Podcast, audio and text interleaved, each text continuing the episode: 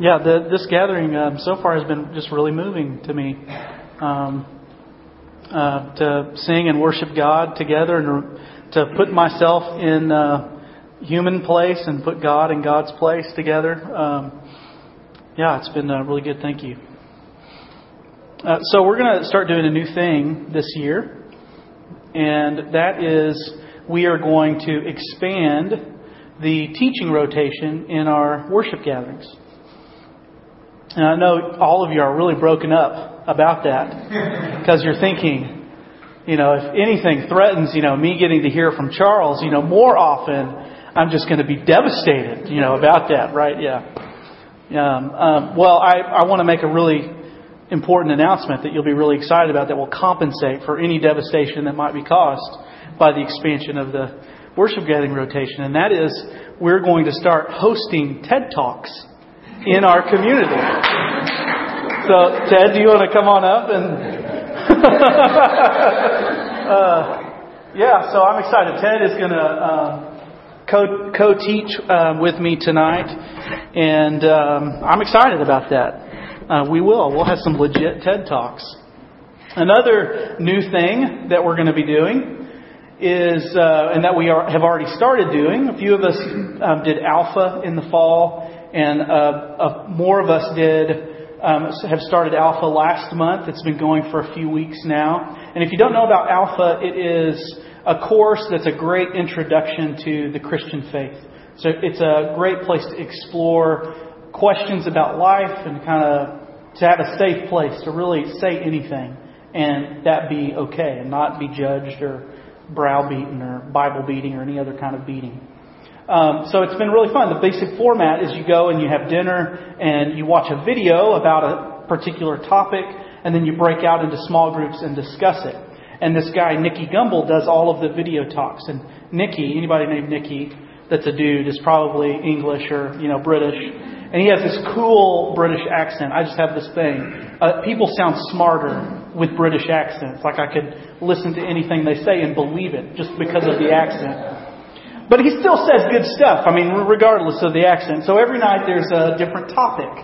And a couple of weeks ago, the topic was, why did Jesus have to die? And Nicky shares in his talk about how before he became a Christian, he had a really hard time coming to grips with understanding what was happening in the death of Jesus on the cross. And the whole, it was a jump for him to think about, uh, okay, so Jesus died on the sins and uh, on the cross. That has something to do with the sins of the whole world and my sins and forgiveness. That was, that was a hard leap for him to make. And it really got me thinking because I come from a Christian family. I grew up in the church and it was kind of an indisputed assumption that, well, we know Jesus died on the cross and it was for us, it was for the whole world, it was forgiveness and for healing. That was, that was just an assumption. I never had an experience where we didn't believe that that was true, right? And so, but really, what got me thinking was, okay, what if I put that on pause and just imagine, what if I was not a Christian? What if I had never heard about this? What if I was just some reasonable person, right? Like Dasha was saying, that heard about this for the first time, and somebody told me, so there's this guy. He's a Palestinian Jew. He lived 2,000 years ago. He was executed on a cross some random Friday.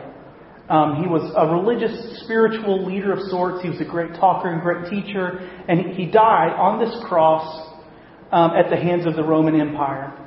And his death means that God forgives you your sins and the sins of the whole world. What if somebody asked me that as a reasonable person? I would say, You are crazy.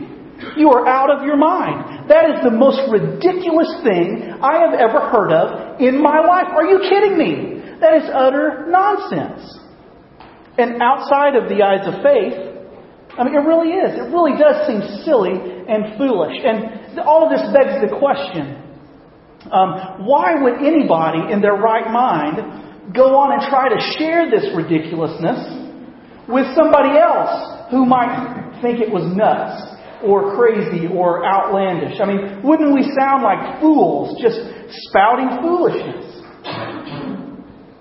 Have a church planter friend who is starting a church in the Pacific Northwest of the United States, which is probably the least churched place in the country.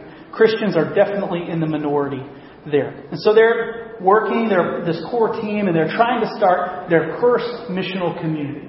And so they're reaching out and serving the community. They're, they're doing these cool things to, they have pancakes at the park every Sunday. And they, they feed the homeless. And they have done the shoe drive where they provided shoes for all these needy kids who needed shoes. And it, so much so, they make such traction that the newspaper um, uh, caught, caught on and put them in the newspaper, and people are finding out about them. And they're making all of these friends.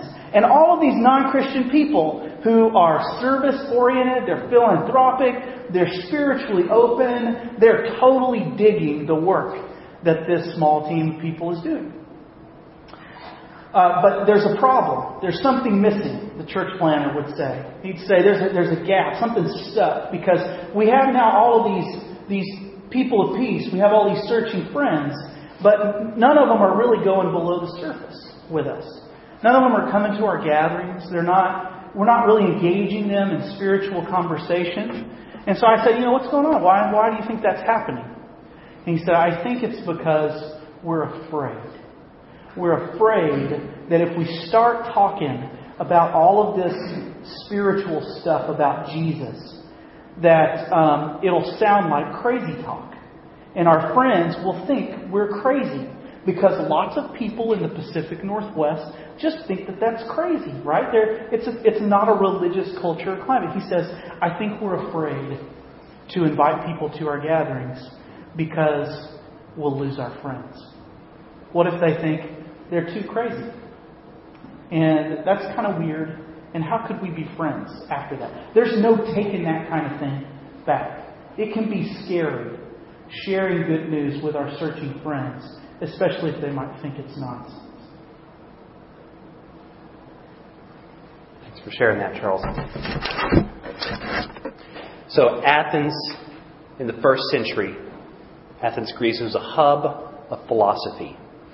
You had guys like Epicureans and Stoics, and for entertainment, they gathered together and take turns presenting different theories, different philosophies, different understandings about the world, mathematics, life, whatever. And if you think that sounds kind of strange, well, we do it today. We, we call them TED Talks, right? I was trying to get that joke out of the way as early as possible, and you beat me to it, so thank you. Sorry for stealing into No, it's good, it's good, it's good. They called it the Areopagus. And uh, so people would get up and do these presentations, and actually, much like today, oftentimes people would judge the philosophy based really on the quality of the presentation and not necessarily on the content of it. Uh, in fact, there was a group uh, called the Sophists that were like really good at this. They would study the way that people reacted to certain words, and they would very carefully choose the words, the inflection points, the way that they said things, so that even if what they were saying wasn't true, it sounded credible, so that they sounded believable, and they gathered more followers, and they were very popular among politicians and lawyers, apparently. Um, so it's into this culture that Paul, on his second missionary journey, comes into Athens. He does his thing in the synagogue and in the Gentiles, and eventually someone says, Hey, Paul, you ought to go do the Areopagus. This would be great out there. And he's like, Yeah, I should do the Areopagus. That'd be great. And so he gets in there and he's looking around and he sees all the guys up there and he's thinking, You know what? I got this. And he starts. And you know what he did? He had it. He was like, I see you guys are very religious people. You've got a lot of temples everywhere. You even have an altar to an unknown God. And you can just kind of hear the audience just on the edge of their seats leaning into him. It's the unknown God that I want to tell you about. He is so incredibly huge, the creator of the world, that temples cannot contain him. And graven images cannot represent him. Even your own poets have said that we are the children of the God, so how could that be possible? And they're just eating it up, and he's, he's just really speaking to them on their level. And he says, and, and this God is going to call everyone together, and he's raised up a man that's going to unite the world. And we know that this is true because God raised him from the dead.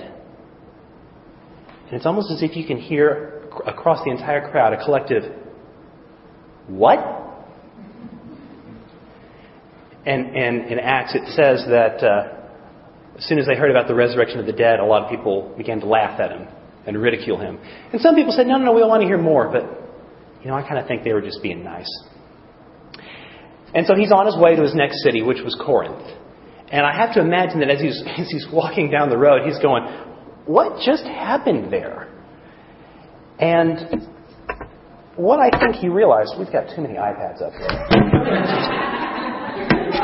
First world problems.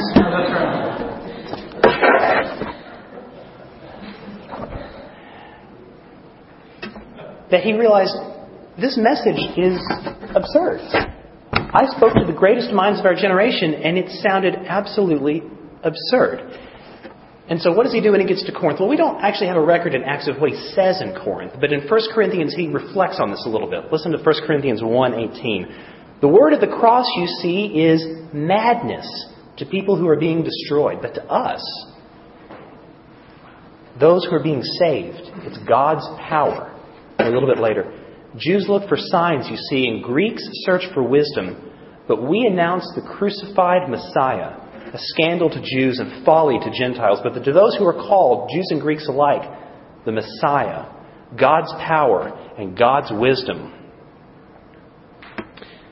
See, he realized that no amount of dressing up his presentation is going to ever make it more convincing. He tried to speak on the level, he tried to, to reach that audience, and it just fell flat. And so when he gets to Corinth, he just decides to completely drop the pretense. In 1 Corinthians 2, he says, When I came to you, I didn't come and proclaim God's mystery by means of a superior style of speaking or wisdom. No. I decided to know nothing in my dealings with you except Jesus, the Messiah, especially his crucifixion. Listen to this. I came to you in weakness, in great fear and trembling. Now, when you imagine Paul coming into a city and the end result is a brand new church planted that we have letters written to and read about in the foundation of Christianity, do you imagine him in fear and trembling and weakness? But he was, because he knew that he was going in and he was going to go to the synagogue and he was going to have them eating out of the palm of his hand because he's a master with the scriptures. And then he was going to say something like, Your Messiah got killed, and they were going to run him out. And then he was going to go to the Gentiles and he was going to reason with them and do the great things that he could do. And he was going to say, say something like, raised from the dead, and they were going to laugh at him. He, his lot in life that he came to expect was that he was going to go from town to town preaching absurdity. My speech were not with persuasive words of wisdom, but in transparent proof brought home powerfully by the Spirit, so that your faith might not be in human wisdom, but in God's power. Bottom line that Paul realized the thing that is most central to the gospel story, the thing that gives us hope, that inspires us, that allows us to live in this new kingdom in our present world today, is complete absurdity to everyone else, and there's really nothing that he can do to convince people otherwise. Why don't you cheer us up a little bit? Well, at least we're not um, crazy to feel like, you know, at least we're not alone to feel like some of this is uh, scary or that it may seem like crazy talk to other people because the Apostle Paul agrees. Not only did, did he acknowledge that it would be hard for some people to swallow it, he was scared to death to preach the gospel. I don't think we think of Paul, like Ted said, like that. He, he, was, he came in fear and trembling because he didn't know what he was going to receive for saying the things that he did. This raises another important question for me. If Paul agrees, then what compelled him to go from Athens to Corinth and risk another round of humiliation? I mean, if, if insanity is um, doing the same thing over and over again, expecting a different result, I mean, that Paul is insane. He's going to another place. Well, I hope this goes better. You know, what would motivate him? What would compel him to go for round two in Corinth? And I think we can see some of his answer in the remaining portion of 1 Corinthians 2. If you got a paperback and you want to follow along, uh, we're in 1 Corinthians 2. If somebody gets a page number in the paper bag and you want to share it, not the paper bag, the paperback. Sorry. Oh, sorry. 780, okay. So I'm going to read from chapter 2, verses 6 through 12. Paul says, We do, however, speak a message of wisdom among the mature, but not the wisdom of this age or the rulers of this age who are coming to nothing. No, we declare God's wisdom, a mystery that's been hidden and that God destined for our glory before time began. None of the rulers of this age understood it, for if they had, they would not have crucified the Lord of glory. However, as it is written, what no eye has seen, what no ear has heard, and what no human mind has conceived, the things God has prepared for those who love Him, these are the things God has revealed to us by His Spirit. The Spirit searches all things, even the deep things of God. For who knows a person's thoughts except their own spirit within them? In the same way, no one knows the thoughts of God except the Spirit of God.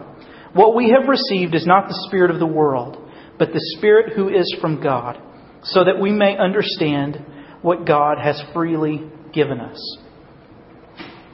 In this text, it seems like Paul shares uh, two convictions that really ground him, and they ground his, ins- his insanity to try for round two in Corinth. The first conviction is that he believes what seems like nonsense to outsiders is actually the deep wisdom of God. The message of the cross isn't actually ridiculous. Jesus really was the fullness of deity, and he was appointed the King of the world through his death and resurrection. The cross really does provide a pathway for people who put their hope in Jesus to find healing and forgiveness and renewal. And that wisdom is actually more enduring than the philosophy of the most intelligent Ivy League professors or the strategy of the world's most powerful leaders. The second conviction that Paul has in this text is that God, it's God. God is the one who reveals the mystery of the cross to those who are searching for it. Paul wasn't deluded into thinking that he could convince people about the truth of the cross. That was way above his pay grade. He knew that that was God's role. God is the one who reveals the message of the cross to those who are searching, and he does it through his Holy Spirit.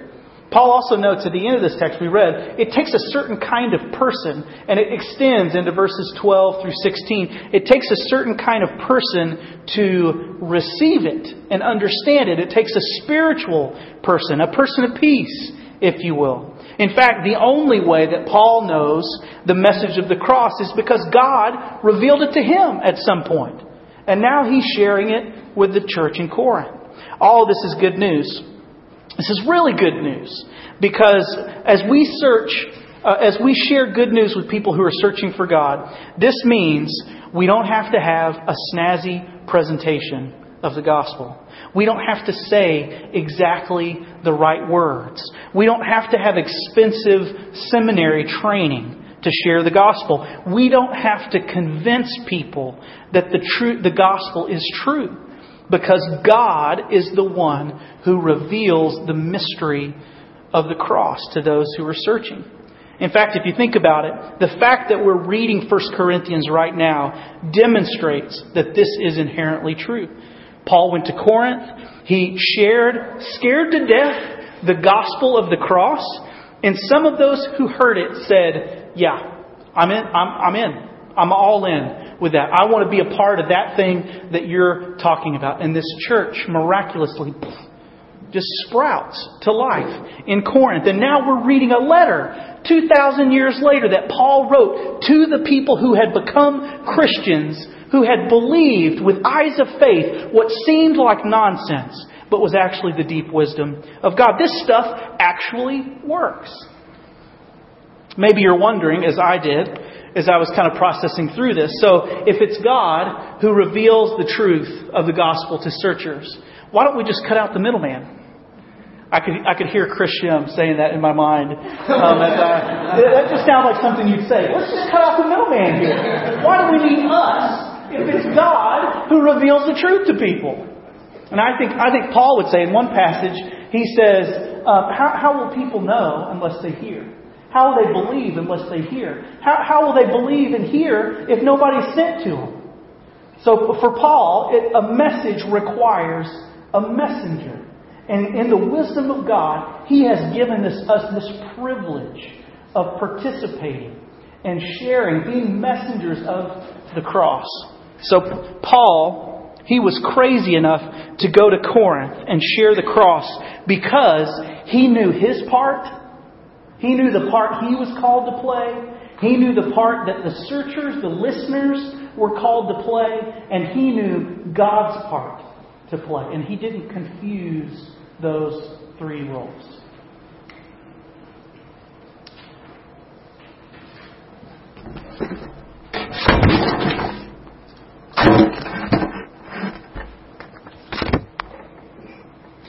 So back to that debate that happened last week. When you look at science on one side and religion on the other side, there's a lot of stuff that you can say about that that I'm not going to say.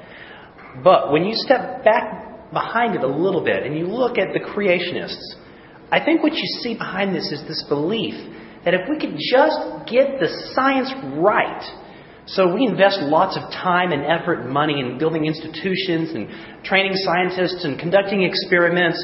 You know, how could we, you know, what, what does a seven day creation cycle look like? What does the literal firmament around the globe look like? Well, I mean, you know, what happens if there is a global flood and a bunch of, all the species are put in a boat? We try to figure all of that out because if we can just get the science right, then maybe we could be just convincing enough that we could prove this and people would really believe it. The only problem with that line of thinking is at some point, even if you did all that, even if you've completely proved the entire Genesis account scientifically, at some point you're going to have to say that then he died and was raised back to life, and all the scientists are going to go, wait a minute, that's absurd. And you've just lost the crowd, just like Paul lost the crowd in, in Athens. The message of the cross is absurd to those who are perishing. And there's nothing that we can do to convince people that it's true. Only God has the power to change someone's heart. And uh, Andy, I've got a, if you got that video ready, I'd like to show you guys this video here.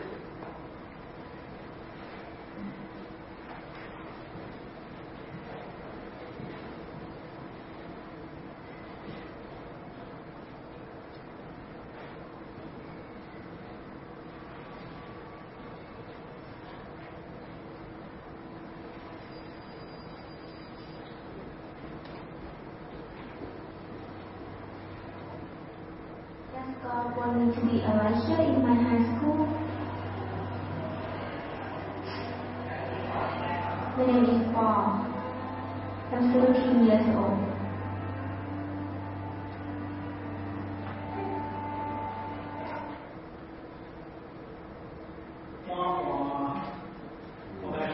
Should have asked that, Charles. I'm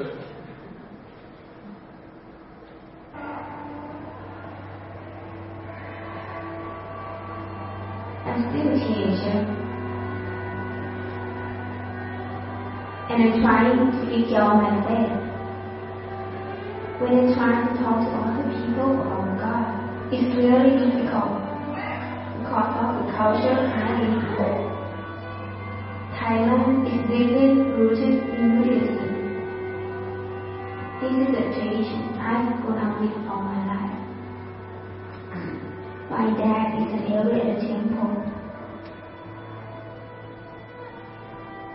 Every time I go to the temple, everyone worships the Buddha, but I don't. The older people look at me and are pointing at me to bow down. And I just smile and say, oh, that's okay.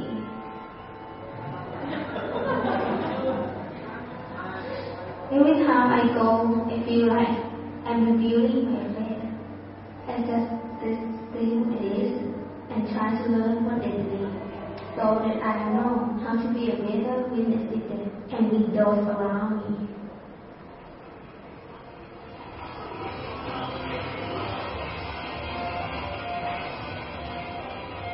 For a long time, I collected nail polish. I like nail painting. One day, my friends and I wondered if we could use nail painting to share our faith with others. It might sound strange, but I believe God can use what we like to do for His purpose.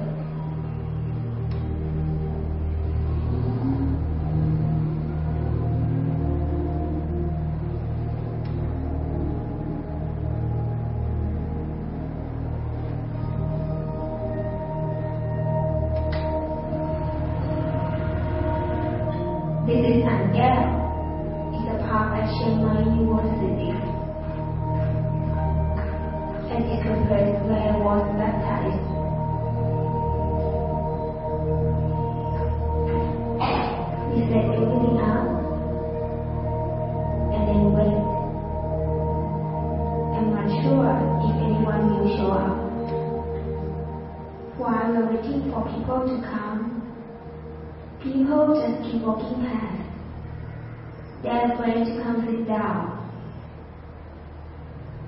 It feels like so awkward.